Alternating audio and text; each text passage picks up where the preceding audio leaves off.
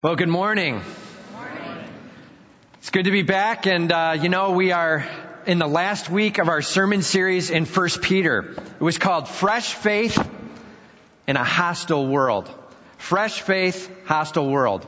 Kind of opposing things, right? And as we've gone through Peter, you've sort of felt that, haven't you? As he's talking about suffering, as he's talking about different things that we need to have in our mindset as we take on this life where we're pointing to him. Fresh faith, hostile world. You know, we said a few things. Fresh. What do we mean by that? Well, it's this dynamic faith. It's this life altering faith. It's this renewing faith. We're going after something that is changing us. A faith not where we just concede to some fact, but we start living it out in a way that just starts changing us. Fresh faith. In what ways could it change us? Let me just review the last few weeks of what we've gone through in our series. We started Easter Sunday with, uh, it's worth celebrating. Do you remember Easter Sunday? When we packed it wall to wall in here and we went all out celebrating that faith for Him. It impacts our life. It gives us a mission. It impacts our ability to follow Him. It impacts my family. Remember that was Husbands and Wives Week. Remember that? Some of you are like, I don't want to remember that. Yeah. It impacts our family, gives us a unique view of suffering. It impacts God's glory. It helps us to suffer well. And today, we're going to find out that it impacts the church. It impacts us right here, how we live and how we reflect Him. Fresh faith. It can impact everything. It can change everything in our lives if we go after Him in the right way. So let's close out this series in 1 Peter chapter 5. We're just answering this simple question. How should my passionate pursuit of Jesus affect the body? How should it affect the church? What are we called to do with our fresh faith right here? That's how we're closing out. That's how Peter chose to close it out as he worked with God, so that's how we're closing it out. 1 Peter chapter 5. You know, we're going to have the ushers coming forward. They've got some Bibles in their hands. We're just going to go through 1 Peter 5, 1 through the end. And uh, if you don't have a Bible, just raise your hand. We'll get one to you, okay? Just raise your hand and we'll get a Bible to you. 1 Peter 5. We're going to do the whole chapter. All right. So God's plan here, right? Our question is, so God, how do you want us to go about doing this thing, right? We ended up in chapter 4 with this suffer well plan. How do you want us to go about doing this? Here's God's answer. First point, elders shepherd the flock. He starts out chapter 5 verse 1. It says, So I exhort the elders among you as a fellow elder and a witness of the sufferings of Christ, as well as a partaker in the glory that is going to be revealed, shepherd the flock of God. He's basically saying this. Look, God is calling you to a very large calling. As a matter of fact, at the end of chapter 4, it's kind of defined. It says, Let those who suffer according to God's will entrust their souls to a faithful Creator while doing good. Entrust your souls and go after it. It's a big calling. He says, here's plan number one. Let's get some leaders in place We're going to care for you. It's not do this thing alone.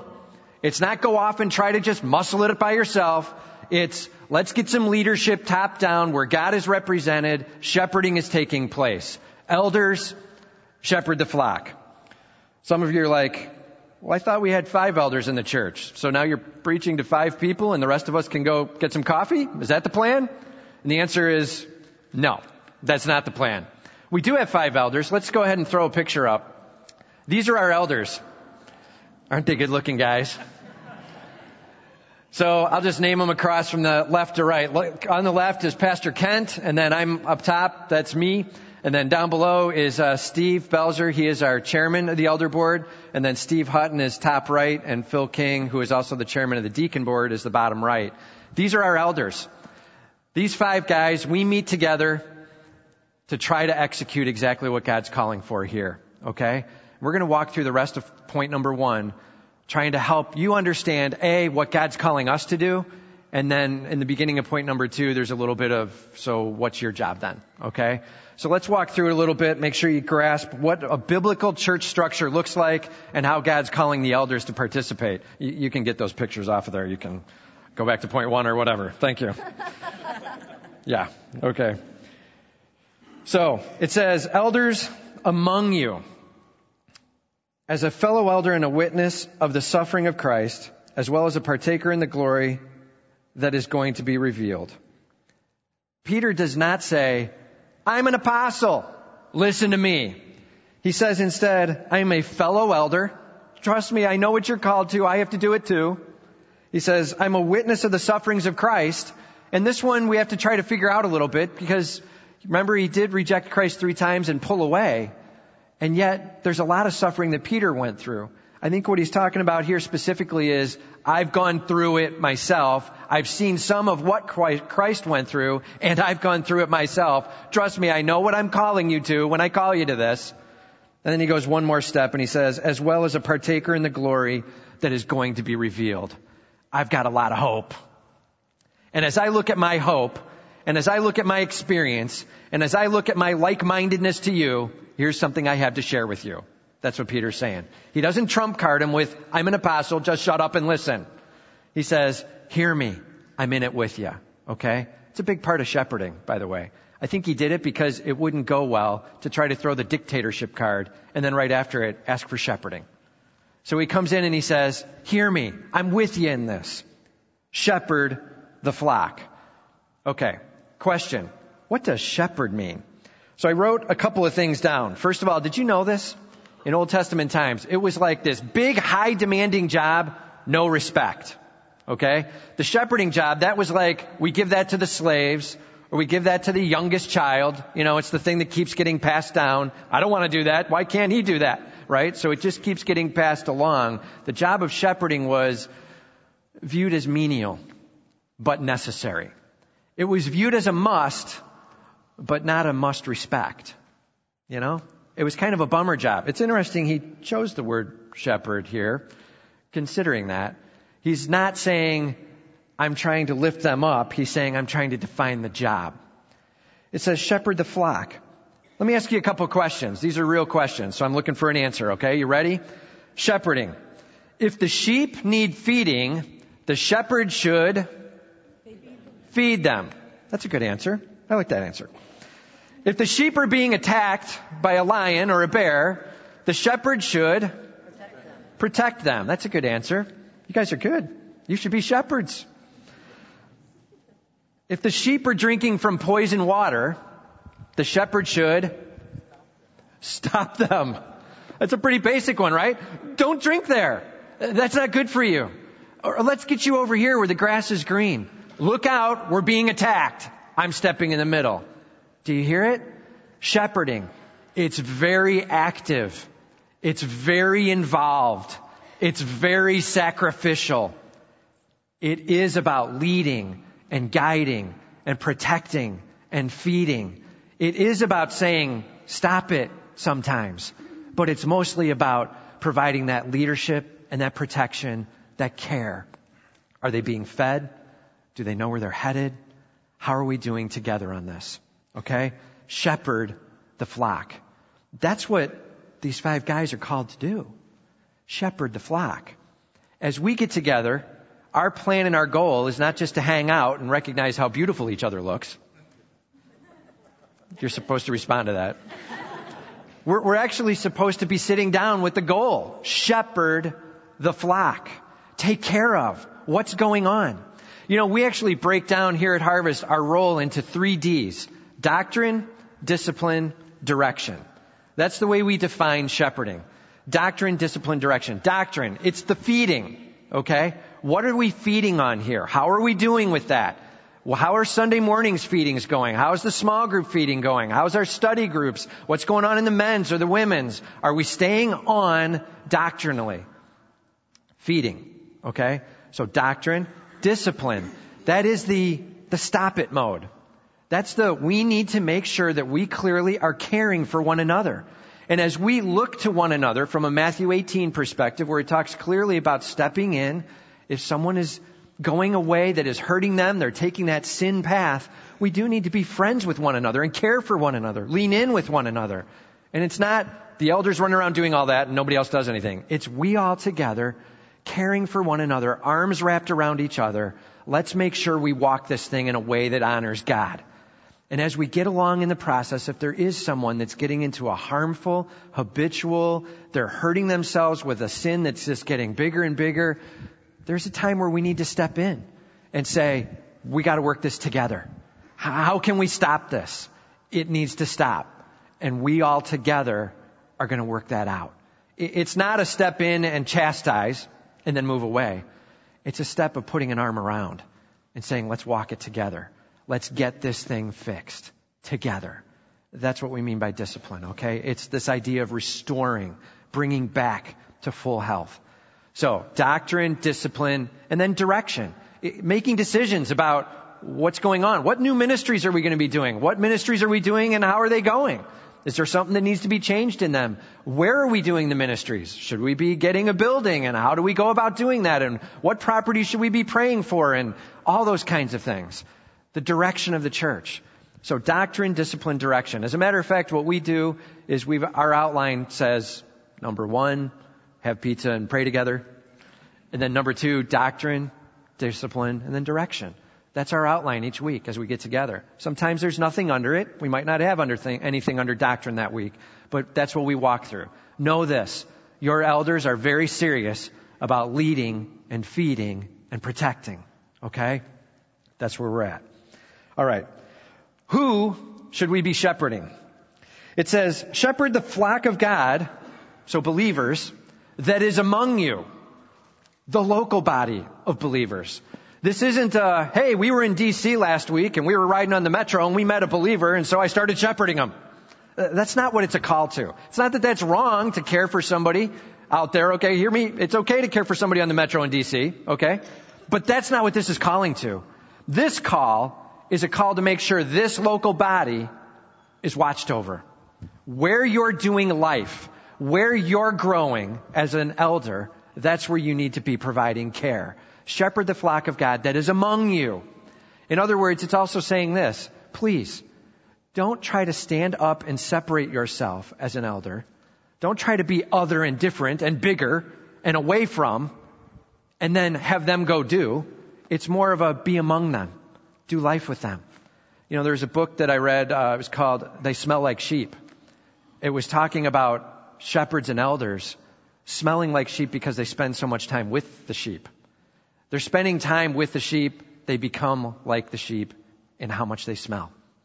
That's what it's about. Do you respond with them? Do you act with them? Do you live with them? Do you like them? Do you have life with them? That's what our elders are called to, okay? So it's shepherd the flock of God that is among you. That's the who. How? How do we go ahead and shepherd? Notice it says, exercising oversight. These are some ing words. So a little tip, if you're ever looking in scripture and you see verbs like this where they're in the ing form, that's like further clarifying. This is how you can go about doing it, okay? So, shepherd, exercising oversight. That means not overlooking, like I didn't even look at it. It's oversight, like I'm watching over, I'm making sure that they are cared for, I'm making sure it's going well. Oversight, I'm taking care of that problem. It's being managed. Exercising oversight. Not under compulsion, but willingly. We tie them down every other week and we don't let them out until some decisions are made. That's not what it is, okay? It's, does this work for you in this season of life and where you're at and what's going on? Is this a moment where you can be serving the Lord by serving as an elder. It takes a lot to serve as an elder. Why? Because we're not asking for one hour of decisions every other week. We're asking for life with the body. We're asking for decisions that come with life with the body. Eldership, it's a huge calling of time and effort and commitment. It should not come under compulsion, but willingly, making sure they're there because they want to be there serving the Lord. Notice it says right after it, as God would have you. You know how much it shows God off when you're serving huge amounts of hours happily? That's a big deal. When you're showing God as you take these loads on, whether it be a little bit of time, but a lot of bit of stress or whatever, you can honor God huge as you show that you want to be there with them. So it's not under compulsion, but willingly, as God would have you. And then he says, not for shameful gain, but eagerly. Not for shameful gain, but eagerly. I first struggled with why those two phrases are put together. Not for shameful gain. Like, don't make it all about you. How much money do I get paid to be an elder? You know, that, uh, how much respect am I going to get? Will I get to stand up front and have people applaud me often? Like that kind of thing. That's not for that, please. But eagerly nonetheless. I'm willing to be a part of this. I want God to be honored through my life. I'm ready to serve. Let's get it on. That's what it's talking about. Let's go make God shown off. Let's make this body reflect Him like never before. Eagerly. That's what it's about. May God get the glory, not me. Okay? And then it says right after that, not domineering over those in your charge. Not domineering over. In other words, it's not you, go there. You, do this. That was hard. You know? And then we kind of fold our arms and we step back and we watch. It's sort of the tyrannical leadership, you know? The I have no idea what it's like to do what you're doing because I've never done it, but doggone it, I told you to do it, go do it. That kind of thing. Domineering. Times where we're constantly judging and critiquing and pushing and bashing, but we're not actually willing to be a part of it with them. How do you know it's that way, Tim? Well, look what it says right after it. But being examples to the flock. It is all about leading, getting out in front. I told you this in one other illustration a while back, but the way shepherds lead is they get the staff, not groups of people, but they get a rod, right? And they get out in front and they start walking in front and they sing or they whistle or they do whatever and the sheep follow the voice, right? Jesus said, my sheep hear my voice and they follow me.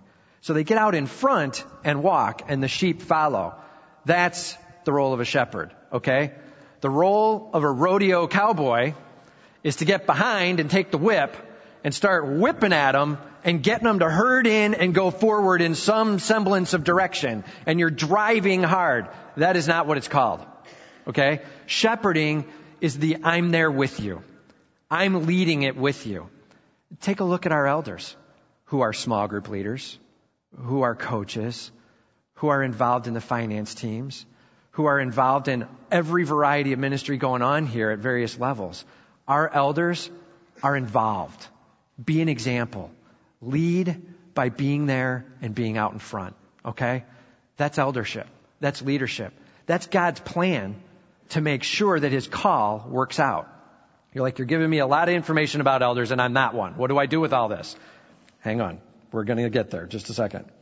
Okay? He says right at the end here, and when the chief shepherd appears, you will receive the unfading crown of glory. You will receive the unfading crown of glory. So elders, know this. There may not be a reward here, but there's one coming. If we walk the right way. And please hear that. It's not, hey, good try being an elder. You did it all wrong, but we'll give you a crown anyway. That's not what it is. It's, you weren't domineering. You were an example. You were involved in their lives. You were taking care and exercising oversight. Crown of glory responding from that. It's God saying, well done, thou good and faithful servant. It's one of the many rewards. Don't really understand rewards all that much, but this crown, it says unfading. In other words, not earthly. Divine in its nature. Lasting for all eternity. God's thanks for your sacrifice to Him to show Him off. Okay? That is eldership. So when we talk about we're a church that is led by an elders group, that's what we're talking about. So now you've gotten a little bit of vision. Just, uh, just a little statement here. Every other week we get together from five o'clock until whenever, and uh, sometimes that's a two-hour thing, and sometimes we're wondering if the sun's coming up soon. But we get together and we spend our time and we talk and we work through things. It starts with some pizza or maybe some subs if Kent decides to get really unique with us. And we get together for some basic food and just chit chat and find out where things are at with people. And we pray for one another then. And we spend some time just bringing the evening to prayer before the Lord and then praying for each other's families and needs. So that time goes on. Then we walk through the doctrine, the discipline, and the direction with a lot of time honestly being spent in direction right now because We've got a body that really gets who God is and is on fire, and things are going great. So we're moving in that direction. There's doctrine, discipline, and direction. We do those pieces, and then we close out in prayer. That's a given week. Sometimes we meet every week, depending on what's going on. Right now, we've been able to meet every other week for a while. It's been an awesome opportunity for the five of us to rally together and just be able to say, God, may you be glorified in this body. You need to know that's going on. This isn't happening because Kent and I just sit down and decide what we're going to do and we just go run amok and do whatever we want. There's an elder board we're working with. And we're making sure that the vision and the direction and the whole of it falls with these five guys in full consensus. Total agreement. Now, when I say that, I gotta be careful. It doesn't mean we'd all say, hey, this is absolutely my number one, and we're waiting until everybody's number one is found, right? You, leading in consensus means we all can agree that this would be a good thing to step forward with. It definitely is within the sphere of what we could accept. Okay? That's a big deal. Like we're not saying it's 50% rule and if we get at least 50% vote we're in. We're not doing that. We're all going to agree that this thing can be lived with and it can be a good thing for the body or we're not going there. It's really important that you know that. So we're spending time praying over, working through, and wrestling with what does God have next and how does He want us to go about this and what things maybe which should we address. Do me a favor. When you see some of those five faces, go ahead and throw the faces back up there. When you see these faces in the hallway, just say thanks you know, the scriptures are basically saying it's not going to be about their glory, okay? They're not doing it so they finally got this thank you in the hallway where you walk up and you're like, hey, thanks for what you're doing. Finally! Finally I get a thank you. Like that's not what it's about, okay? But do. Recognize these guys and just say, hey, thanks for what you're doing. It takes a lot of sacrifice. And let me tell you, the families of these guys pay the price too. Think about Satan attacking the church. What could be a good way to bring down the church if you can bring down leadership, right? What's a good way to bring down leadership? Let's go bring down the family. And whatever family members I have to hit and whatever, just be praying for them, okay? It's a great way for you to wrestle with God's got a plan for this church, and it's eldership. It's leadership from the top down. Be praying for them. Be praying for what's going on. Quite honestly, be praying for the next elders that are coming. We need to be praying for the broadening of leadership around here. And what does God have in store? These are great things for you to be doing actively to say, let's go after it. Okay, that's to handle the 895 people that are here today. So the five elders, we got a job. And we got to make sure that we keep on our job. We have to make sure that it looks exactly like he says here. That we are exercising oversight, not under compulsion, but willingly, as God would have us. That we are not doing it for shameful gain. It's not about us. We got to keep making sure it's about Him. May we constantly be lifting him up. May we never be found to be controlling and domineering, but directing, shepherding, protecting. That's God's plan. How are we going to make sure that this church is built in a way that he's constantly honored? Elders, shepherd the flock. Point number two. A fresh faith. Here you go. This is your job now. Humble yourself under the mighty hand of God. Humble yourself under the mighty hand of God. We start out in verse 5. It says, Likewise, you who are younger, be subject to the elders. Clothe yourselves, all of you, with humility toward one another. Likewise, you who are younger, subject yourselves to the elders. He's basically saying this. I need you to recognize that I've put them in leadership. Help them lead. Well, how do you know it says that, Tim? Well, let me turn to another passage. Hebrews 13, 17. If you want to turn there with me, you can. Hebrews 13, 17. We're just going to spend just a moment there. I'm hearing pages flip, so I'll hang on. Hebrews 13, 17. This is a passage where the writer of Hebrews is addressing how in the world do we work with this plan of leadership? What should it look like? Okay? This is what he says. Obey your leaders and submit to them, for they are keeping watch over your souls Okay, so we just covered that part, right? We're asked to keep watch over your souls, and so there's this subjection call, this I'm going to help you lead. I'm going to allow you to lead in that. It says, as those who were going to give an account. The elders have to give an account for their shepherding. Did you know that? There's a day where we're going to stand before the Lord and He's going to say, let's talk about how you did taking care of my people. That's a big moment for us. He says, let them do this with joy and not with groaning, for that would be of no advantage to you. Your call is to allow God to lead as you allow the elders to lead. Now, this is not a tyrannical moment where you don't get any talk and any interaction. And we want to hear, and we want to hear what's going on. But at the same time, it is God leading through this group of elders out into the body. Help us do that.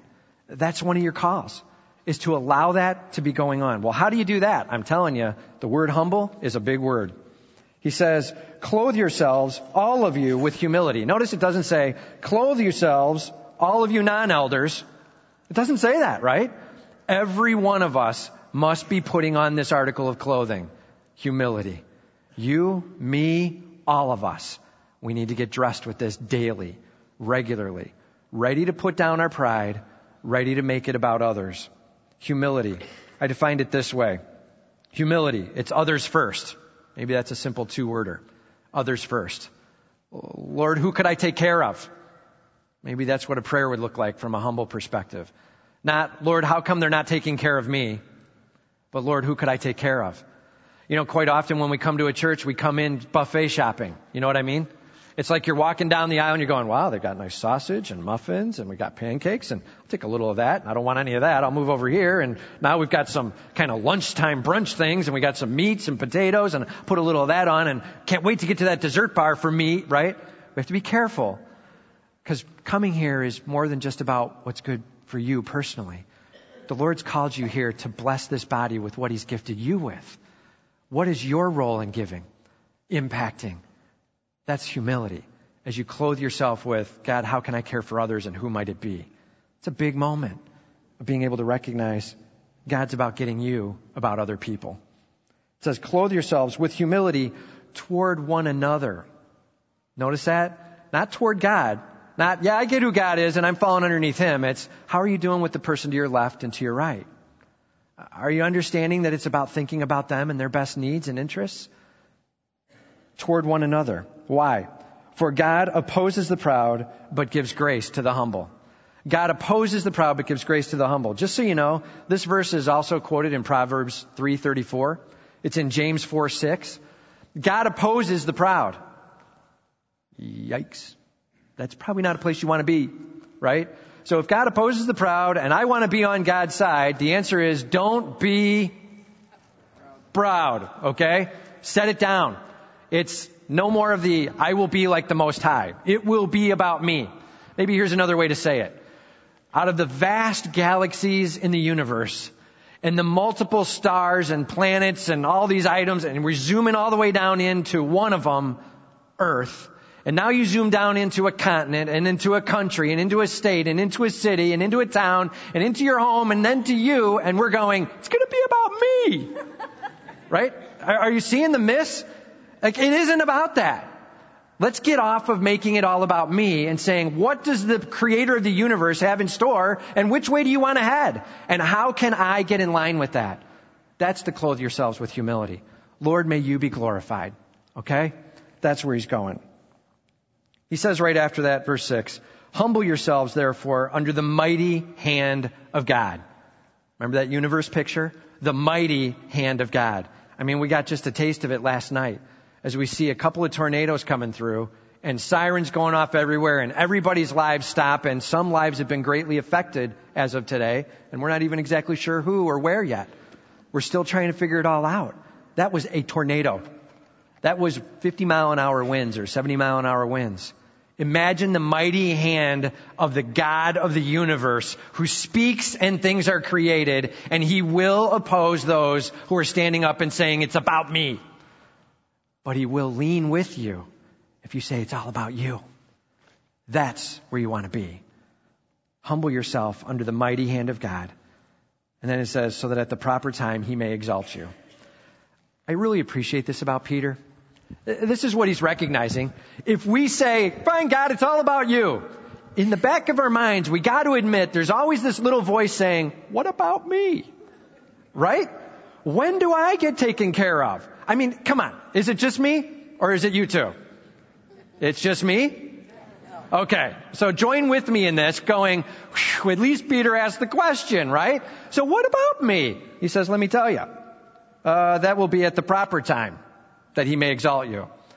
Okay. So that is not in my time. That is not in this time. May not even be in next time. It's in the proper time. When is that? Not exactly sure. I can tell you that for sure it's this moment when there is everything done, you're in perfection with Him in heaven, for sure then. Before then, quite possibly, depending. But we're not actually promised that. God will deem it, God will choose it, let it be about Him, and in the proper time, you will be exalted.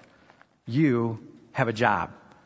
Not to make sure you're getting the R-E-S-P-E-C-T, but instead making sure you're handing that out. You're doling that out. Humble yourself. Let God lift you up. This is a big deal, okay? All of us, every single one of us, need to be clothing ourselves with this. Others first. God will choose the time. Well, I gotta be honest with you. I'm a little concerned about my own stuff then.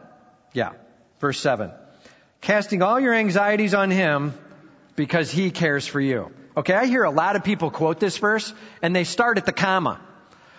Oh, I got these worries and struggles. Casting all your care upon Him because He cares for you. Right? And that's great. It's a truth. But notice it's an ing word. Remember what I said? ing tells you how. This is a how do I humble myself under the mighty hand of God. So as we talk about casting all your care upon Him, know this.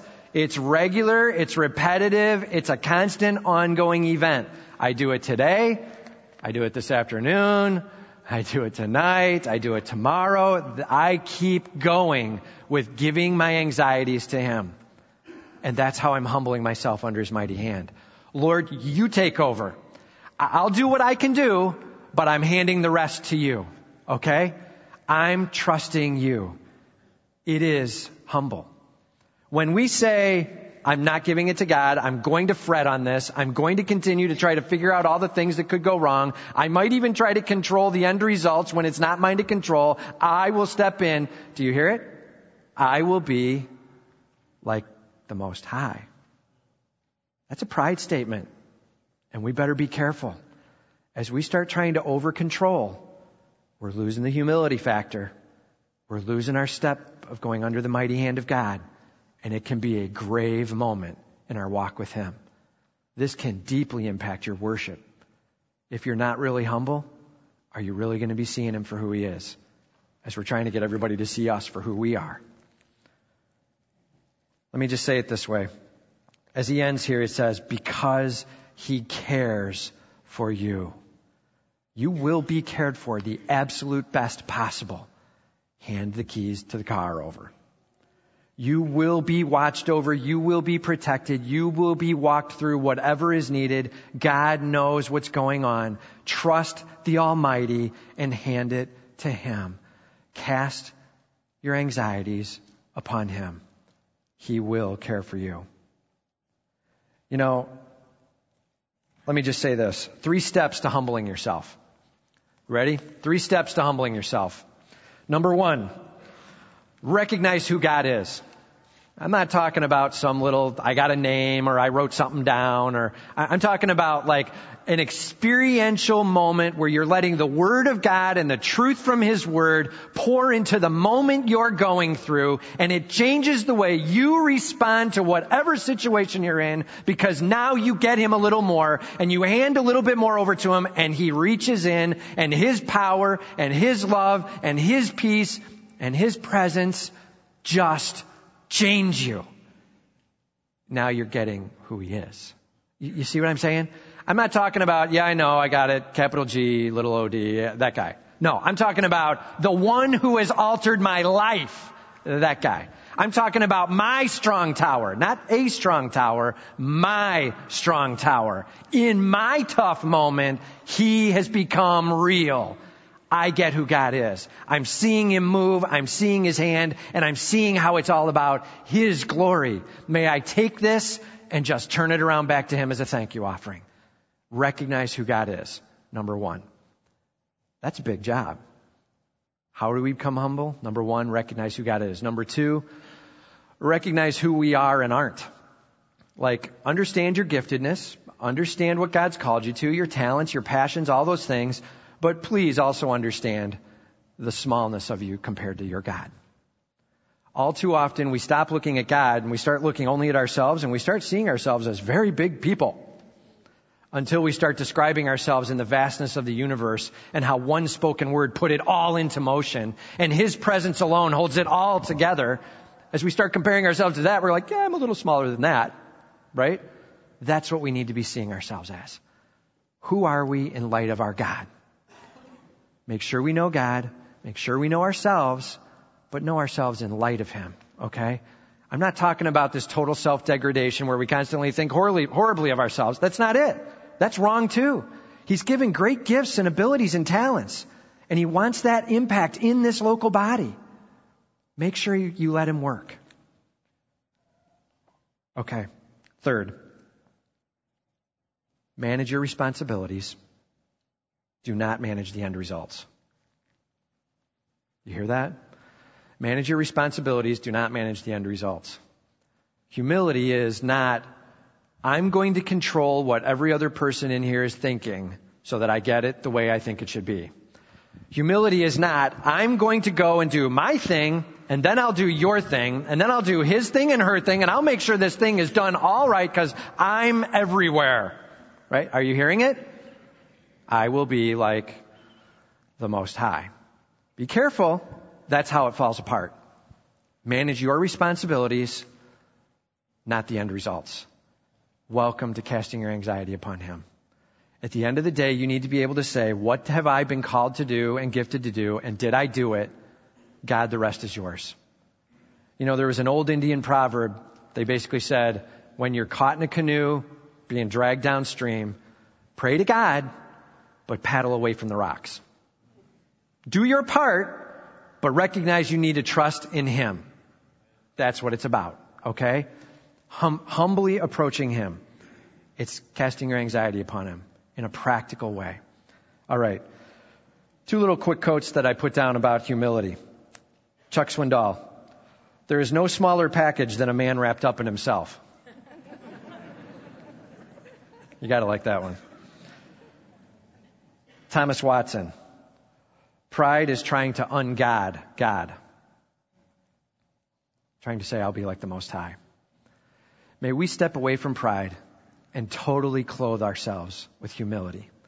Humble yourselves under the mighty hand of God.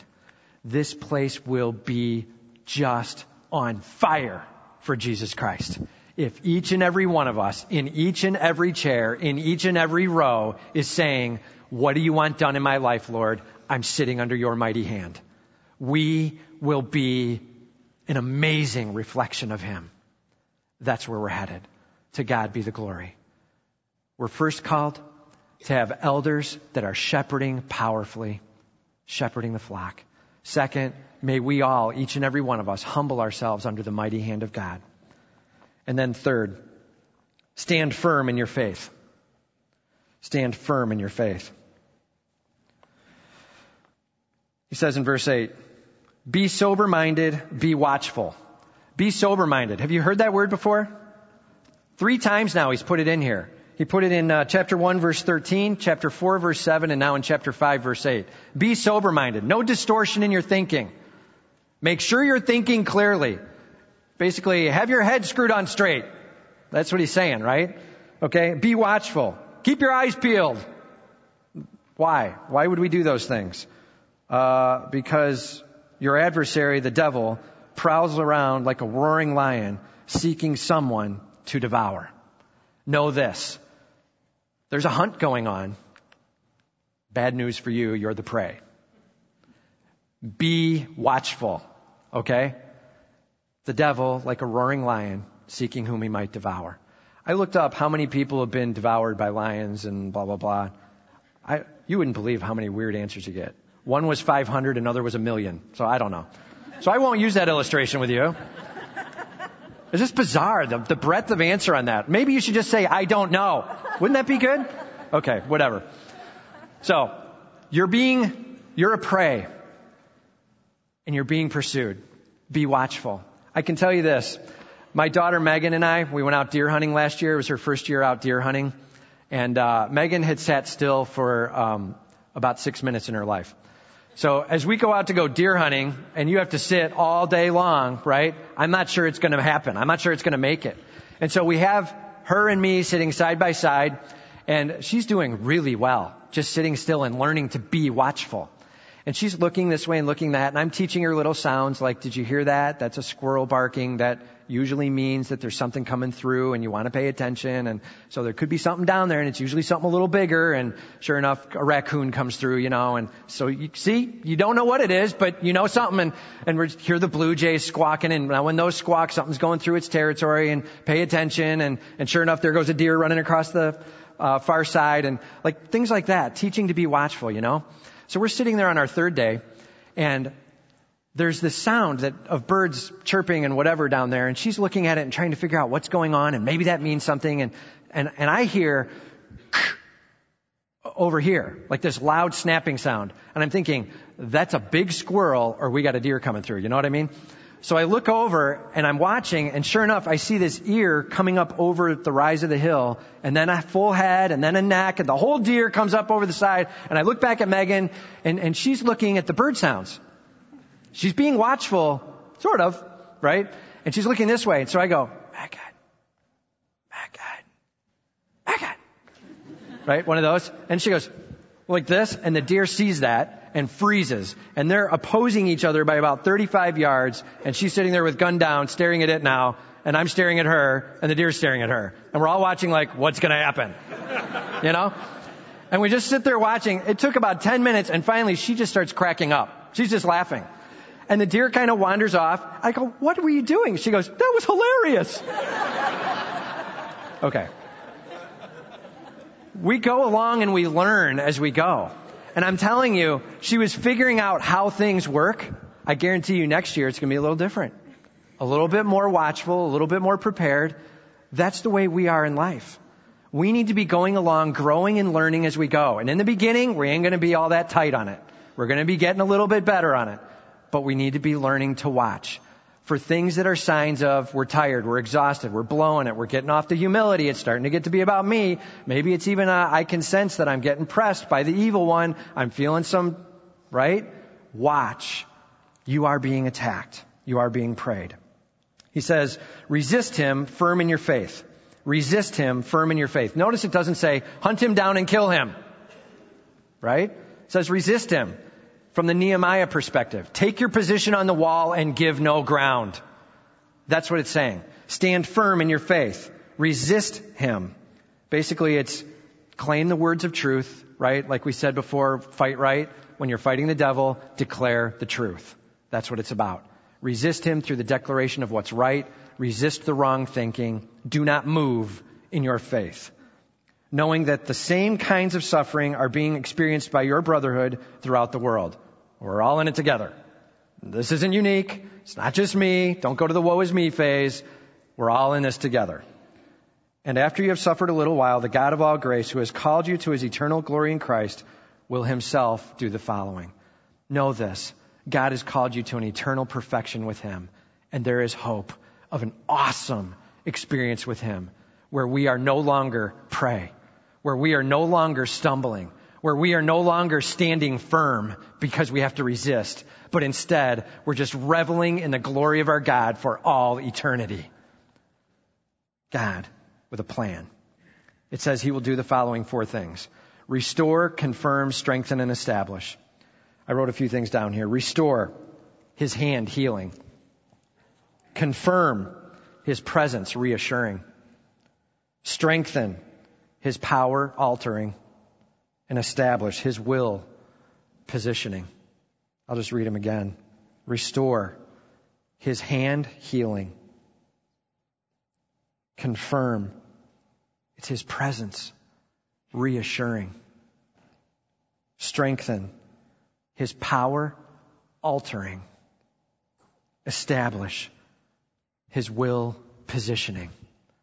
God at work in your life healing, reassuring, altering or transforming, and positioning.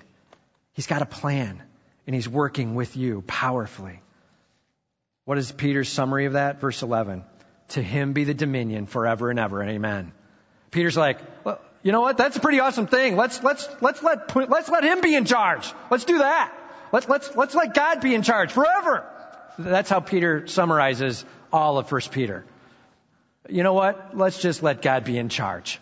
Why don't we do that and see how things work out? To him be the dominion forever and ever. Amen. You know, here's the neat part. If we as a church do this, look at the example in verses 12 to the end real quickly of what you can be. We could be viewed as Silvanus, a faithful brother. We could be viewed as standing firm in the grace of God. Verse 13, it says, She who is at Babylon, who is likewise chosen, sends you greetings. You know, the church was referred to in the feminine form back then. She. This is the church at Babylon. Sends you greetings. We can be dynamic and interactive and impactful to those around us as we're viewed as faithful, standing firm in the grace of God, greeting one another, and bringing peace to one another. You and me with this hope. This church can rock this community for His glory. May we stand firm in our faith. May we not be taken and dragged away, but may we instead take our position on the wall and give no turf. Stand firm. Stand with your arms high, with your heart totally open to Him, with your passion all about Him. Stand firm. May you not give any turf. Here's my question. What is it you're wrestling with? What is it that tends to drag your view away where you set it down and you start worrying yourself? What's the worry this week, this moment, that's kind of welling up and that anxiety is taking over? Are you ready to set it down and say, I'm humbly letting you lead this, Lord? It's all about you. And now, may I just take my position on the wall and stand. Stand for you. Stand for your glory. Stand for your honor. That's our calling to impact this church with our fresh faith. Let's pray.